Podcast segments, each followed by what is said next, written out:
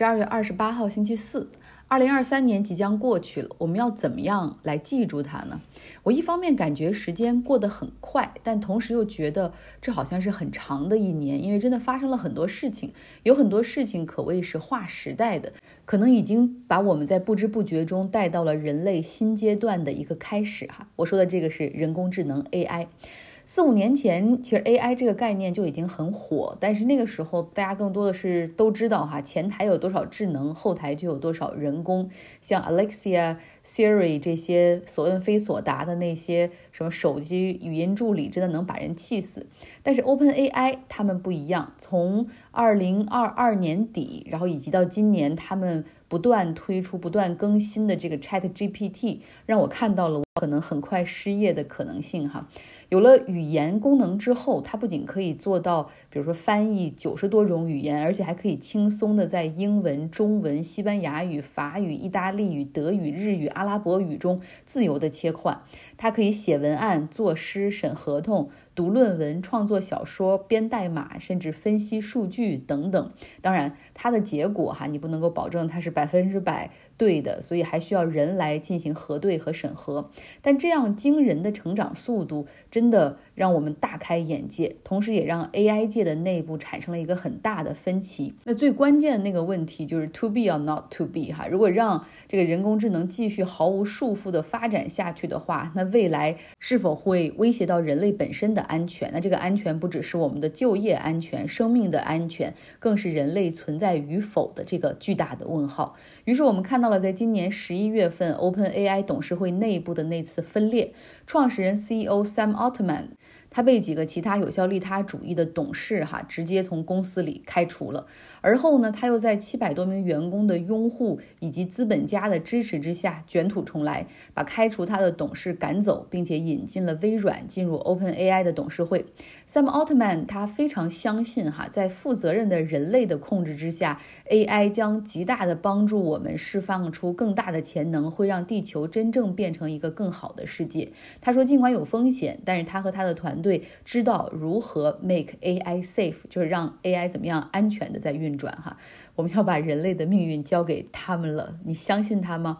那目前呢，Chat GPT 它达到的是 GPT Level 四，就是这个四级水平吧。那什么是 GPT 哈？就是 Generative Pre-trained Transformer，它是一种 AI 的训练模型，实际上就是根据互联网的海量文字库的数据，对它进行一个训练，由此把它训练出它的这个叫做带引号的神经网络，可以处理很复杂的问题。那当这些复杂问题来的时候，它不是单。字节的这种执行，而是通过节点列阵的去执行哈。那它学习并且消化了几百万甚至上千万个网页、电子书、杂志、报纸、数据库等等。可以说，这个 OpenAI 他们这个 ChatGPT 预测能力已经达到很强了。像我们提出的问题，对他来说更多是填空题。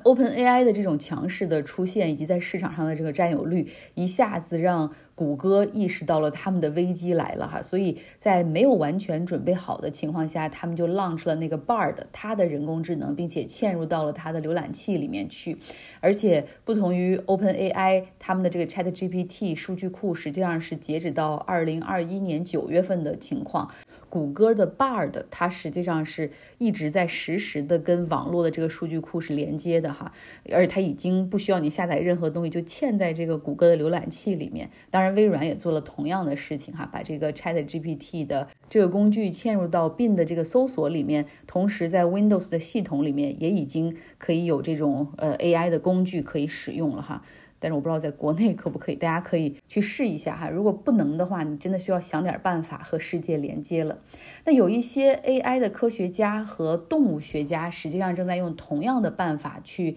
进行一个模型的训练，让 AI 未来可以帮助我们和动物进行对话。那选择的动物是抹香鲸。实际上，它是世界上最大的哺乳动物，它的脑容量是人类大脑的六倍。那它们可以称为是游牧型的海洋生物，因为一直就是在海里不断的去啊去追随它们的食物那个鱿鱼。而且抹香鲸它们是一个有点像那种母系社会的群居哈。然后这个当生的这个儿子长到十五岁左右的时候，他们可能就会把它赶走哈，然后还是一家。这妈妈们带着孩子哈，然后在这个海里不断的去迁徙，不断的去捕食，然后他们也很爱聊天，经常就是浮在水面上的时候可以一聊聊一个小时，海洋中哪怕潜到深海里的时候，他们也会进行交流。所以科学家们就在几个抹香鲸的身体上装了录音的设备，在他们的背部哈，因为他们体积很大，你可以把它想象成一个小型的校车。那装了这个录音设备之后，可以去搜集他们的对话，然后并且用这些数据来训练 AI，让 AI 来学习。虽然可能到最后我们也完全不会懂抹香鲸的语言哈，因为他们好像也可以把两个发音拼在一起，形成一个意思或者是一个字哈。啊，这个我们永远可能不知道他们这个语言的 structure，但是也许 AI 通过训练和数据的吸收之后，它可以实现翻译和对话。可以想象吗？当我们能够和自然界中高等的智慧生物进行对话的时候，也许在那个时候，人类对于保护自然、保护动物会有更大的动力。因为那个时候，我们会发现，其实我们就是自然界中的一员，保护自然也是保护人类。一开始就说了哈，感觉今年特别长，呃，因为确实你回看在年初发生的一些事情，到现在就是恍如隔世的感觉。年初国内彻底放弃了清零的政策，前一个月可能还在检测，天天检测刷码，啊，但是之后就彻底放弃抵抗，还准备迎接这个群体免疫。可能很多人现在回想起今年的一二月份，都觉得像一场梦一样，有很多不真实但真真正正发生了的事情。但愿那样。的噩梦永远不会再来。有很多人经历了亲人的离世，有的是直接感染，有的是因为并发症，也有很多中老年人感慨，在那场病之后身体大不如前。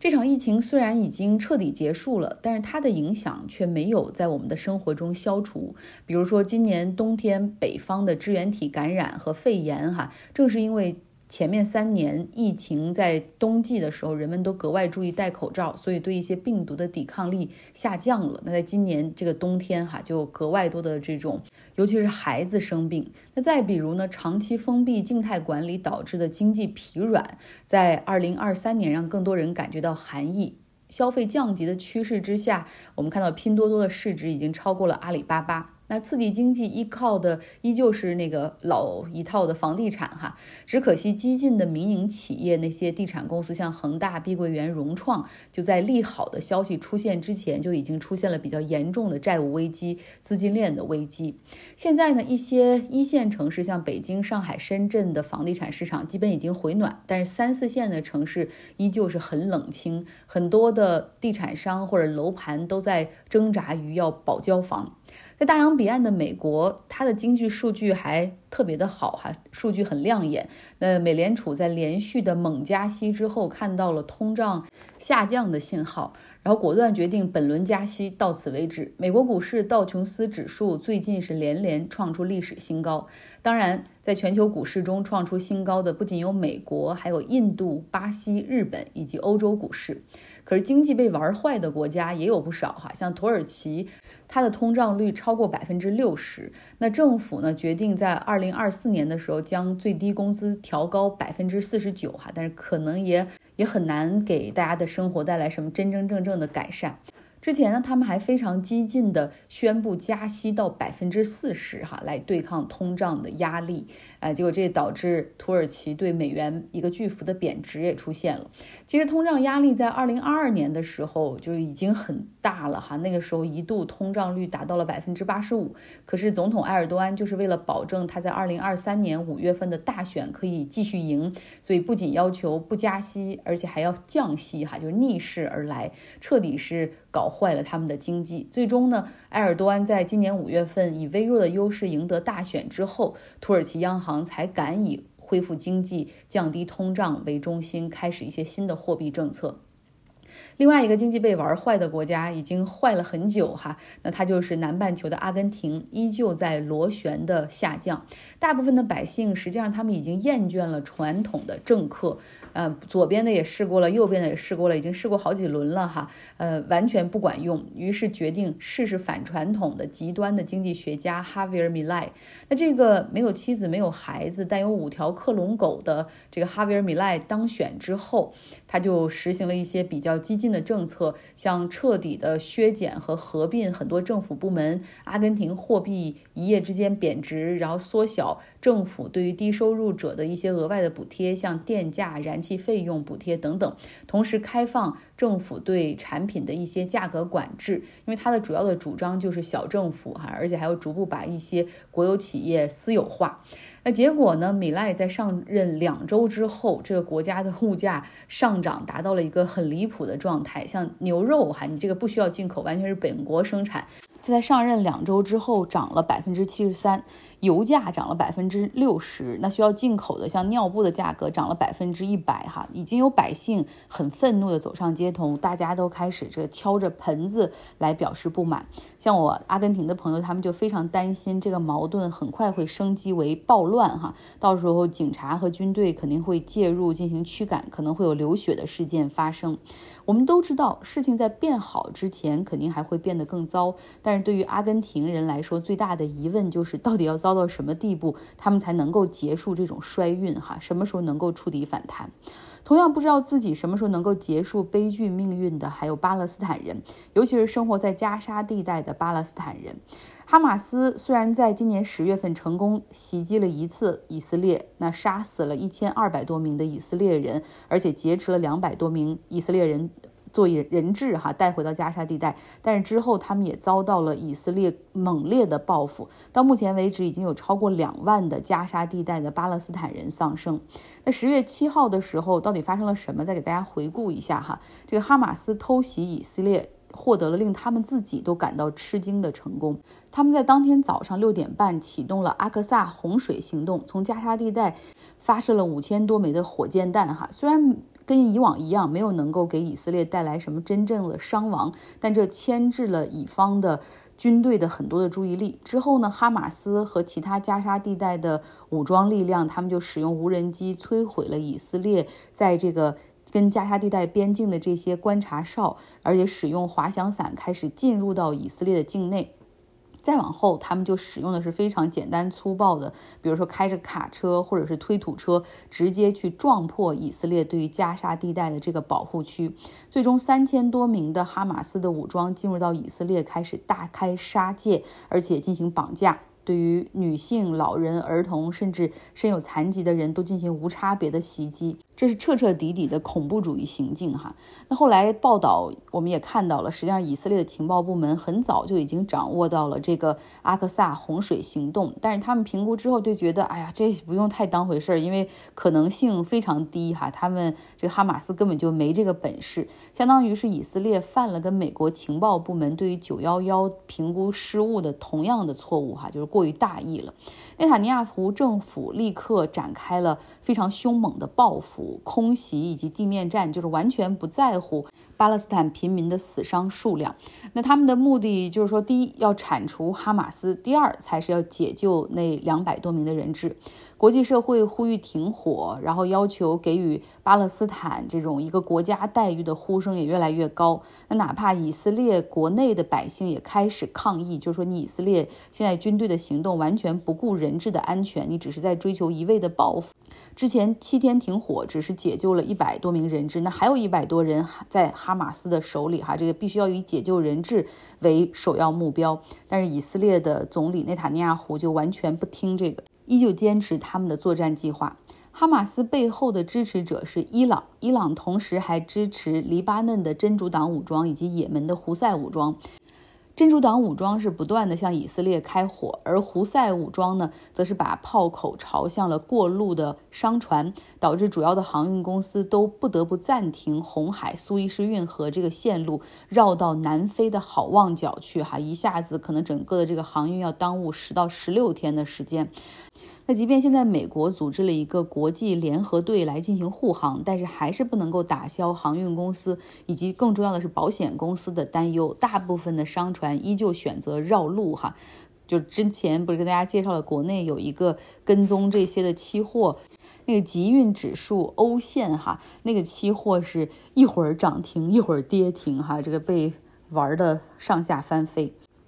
乌克兰是另一个不知道悲剧会什么时候结束的国家。俄罗斯对他们的入侵已经进入到了第二年，普京还没有收手的意思。更可怕的是，通过雇佣军公司瓦格纳集团那个老板普里戈金的小型兵变，我们实际上看到了俄罗斯军中有更多的、更加疯狂、更加鹰派的人物。那些人物是认为普京太软了，应该做的是发动核武战争。所以相比之下，有的时候还会觉得，哦，普京是理性的，普京是可预测的。今年六月二十三号的时候，瓦格纳的老板普里戈金哈，他忽然率领两支雇佣兵的队伍从乌克兰直接回到俄罗斯境内，向莫斯科进军。他们得到军中的一些人的支持和默许，路上并没有遇到特别多的阻拦。他们的目标是到莫斯科，要活捉国防部长。当时普京知道之后暴怒，哈，下令围剿。那这个时候，白俄罗斯的总统又出面打电话调节。那普里戈金就这样很快的哈，在路上决定，嗯，不好，还是原路返回吧。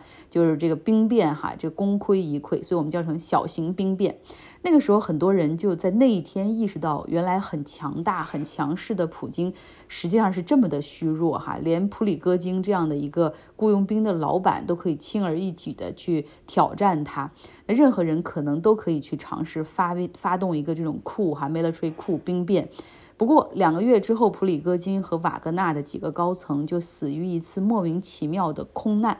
而在那之后呢，普京好像也恢复了他的信心。比如他后面出访了乌兹别克斯坦，还给自己很高调的庆祝了七十一岁的生日，然后邀请朝鲜总统金正恩来访，去到阿联酋和沙特访问等等，好像又回到了那种一切尽在他的掌握之中哈。据说呢，普京现在希望和乌克兰以目前僵持的版图来进行一个和平谈判，结束战争。但是条件就是俄罗斯要继续控制他目前所掌握的百分之二十的乌克兰国土，这是泽连斯基以及乌克兰可能不会答应的哈。好了，关于二零二三年，明天我们带来总结版的下集，希望你有个愉快的周四。